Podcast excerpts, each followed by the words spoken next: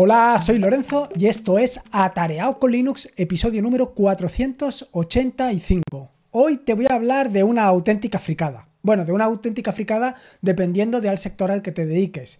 Quiere decir que si te dedicas al mundo de, las, de la TI o de la IT o como la quieras llamar, es decir, si te dedicas al mundo de la informática, es muy probable que hayas escuchado hablar sobre Elasticsearch. Si no te dedicas a este mundo, posible que hayas visto alguno de los vídeos en los que te hablo de Think Search. Pero ¿qué es esto de Elasticsearch? Bueno, pues así en... rápidamente no es más que una base de datos no relacional. Bueno, tampoco creo que te haya aclarado mucho con esto. Quiere decir que al final es como una caja de zapatos, bueno, una caja de zapatos se quedaría pequeño, como un baúl donde metes todo tipo de datos, de información, todo tipo de lo que tú quieras, todo tipo de documentos. Y la gran potencia que tienen estas herramientas, bueno, en concreto Elasticsearch, es que lo que te permite es hacer una búsqueda muy rápida, una búsqueda muy rápida y además una búsqueda selectiva de exactamente lo que tú necesitas. Esto es, en básico o en pocas palabras, lo que podría entenderse por Elasticsearch. Dicho esto, bueno, pues ya te puedes imaginar que es una herramienta que, bueno, pues no es tan sencilla de manejar como otras herramientas de las que ya te he hablado anteriormente, como puede ser el mismo Grafana que tampoco es que sea Grafana una cosa sencilla, pero bueno, en fin, que tú ya me entiendes. ¿Y por qué te quiero hablar de Elasticsearch? Bueno, en realidad no te voy a hablar de Elasticsearch, te voy a hablar de Think Search y de Think Observe. ¿Y qué son estas dos herramientas? Bueno, estas dos herramientas se tratan de dos alternativas a precisamente Elasticsearch. Se trata de dos herramientas alternativas, una que está implementada en Go, que es Elastic eh, y la otra que está implementada en Rask, Think Observe, pero son dos herramientas que están realizadas por los mismos desarrolladores.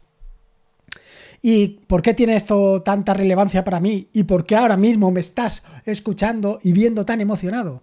Bueno, pues porque eh, recientemente he decidido, bueno, recientemente, ya hace algunas semanas, he decidido reemplazar Mattermost con estas herramientas. Y tú me dirás, ¿y qué tiene que ver una herramienta como es Mattermost, que ya me has explicado en muchas ocasiones que es una herramienta similar a Slack, con una base de datos no relacional, con una base de datos como puede, o sea, con un Elasticsearch, bueno, con un ThinkSearch? ¿Qué tiene que ver? Bueno, pues em, nada y todo. Quiero decir, en un episodio anterior, hace ya tiempo, te conté que estaba utilizando Mattermost como un servicio de notificaciones. En lugar de enviarme pues lo que va sucediendo en mi ecosistema de cosas a, Telegram, que es una práctica habitual en toda la gente, que por ejemplo, por no sé decirte, si la temperatura del termostato del no sé qué baja por debajo de no sé cuántos, te mandas un mensaje a Telegram. Si la puerta del garaje no se ha cerrado, te mandas un mensaje a Telegram. Si una base de datos no se ha hecho una copia de seguridad, te mandas un mensaje a Telegram. Esto ya te lo conté en un episodio anterior. ¿Qué es lo que sucede? Bueno, pues lo que sucede, o lo que sucedía anteriormente, claro, esto ha cambiado recientemente en Telegram, pero lo que sucedía hasta, hace poco que tú te lo estabas mandando a un canal y al final en ese canal se perdían todos esos mensajes. Recientemente, como sabes, Telegram ha reemplazado esto y ahora lo que hace es, en lugar de mandártelo a un canal, eh, ese canal o ese grupo donde te lo podrías mandar lo puedes subdividir y puedes hacer más cosas.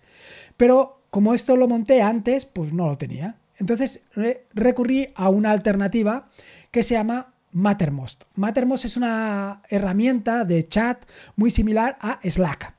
Muy similar en el sentido de que está organizado por canales y que funciona de una manera relativamente sencilla y que enviarte mensajes allí, pues bueno, es súper sencillo de hacerlo. Con lo cual, levantarte un contenedor Docker y utilizarlo esto de un sistema de notificación es fantástico porque vas a tener y vas a poder ver allí las notificaciones de una manera muy sencilla. ¿Qué es lo que sucede?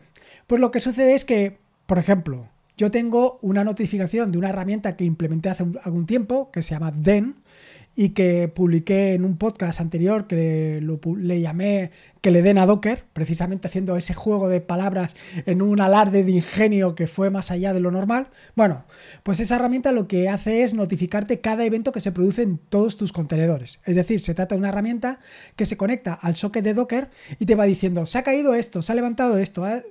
Vale, hasta ahí más o menos normal, ¿no? Igualmente también tengo notificaciones sobre las distintas copias de seguridad de las bases de datos que estoy utilizando. De manera que cuando, eh, por ejemplo, la base de datos de eh, los WordPress que tengo levantados para los distintos eh, páginas web que tengo, pues cada vez que hago una copia de seguridad me mando un mensaje a ese canal y así sé que la copia de seguridad se ha hecho. Y en caso de que no se haya hecho, pues el, el mensaje pondrá que es defectuoso. Por ahora no ha salido así, pero bueno, Ahí lo tenemos. Total, ¿qué es lo que sucede? Pues lo que sucede es que yo prácticamente eso no lo miro. Efectivamente, son eh, mensajes o son, como te digo yo, mm, notificaciones que debes de tener, pero que no es necesario que mires. Es necesario que eh, si falla, pues bueno, pues que entonces sí que te mande una notificación, pero si no falla, simplemente lo que tienes que tener en cuenta es que se está realizando. Porque otra de las circunstancias que puede pasar es que esas copias de seguridad no se hagan. Y claro, si no se hacen, tampoco te envía un mensaje de que se ha guardado correctamente. Es decir, el mensaje de que se ha guardado correctamente lo necesitas. Y lo necesitas efectivamente porque en el caso de que no se haga la copia de seguridad tampoco te va a mandar el mensaje, por la razón que sea. Así que tener un mensaje todos los días de que se ha hecho una copia de seguridad no está de más. Pero ¿Aporta eso algo realmente? ¿Es necesario tenerlo siempre ahí? Y eso es lo que me planteé hace algún tiempo. Y al plantearme eso decidí básicamente pues cambiar de solución. Y en lugar de enviar todos estos mensajes de confirmación de que algo se ha hecho a una, al, al servicio de mensajería, enviarlos a Elasticsearch. Bueno, en ese momento decidí mandarlos a ThinkSearch, porque me pareció una herramienta como Elasticsearch, pero infinitamente más ligera. Y cuando te digo infinitamente más ligera, te puedo asegurar que es infinitamente más ligera. Bueno, pues eso es lo que hice, mandarlos a efectivamente ThinkSearch. Y por ahí iban las cosas bastante bien. No solamente esto, también tengo eh, procesos que lo que hacen es mirar Twitter. Y si en algún momento determinado eh, me mencionan en algún tweet, pues eso mismo también va ahora mismo ThinkSearch. Y lo mismo tengo con las publicaciones, que cada vez que se hace una publicación también va a ThinkSearch. Todos estos los tengo en ThinkSearch. De manera que si en un momento determinado quiero buscar, porque esta es una de las grandes ventajas de Elasticsearch, bueno, de, la, de este tipo de, de herramientas. Si en algún momento quiero buscar cuándo publiqué el episodio número 485, lo puedo hacer fácilmente. Vale, pues hasta aquí bastante bien, ¿no? Eh, decirte que levantar ThinkSearch es súper sencillo. Ya creo que te lo he comentado al principio del podcast, pero es súper sencillo.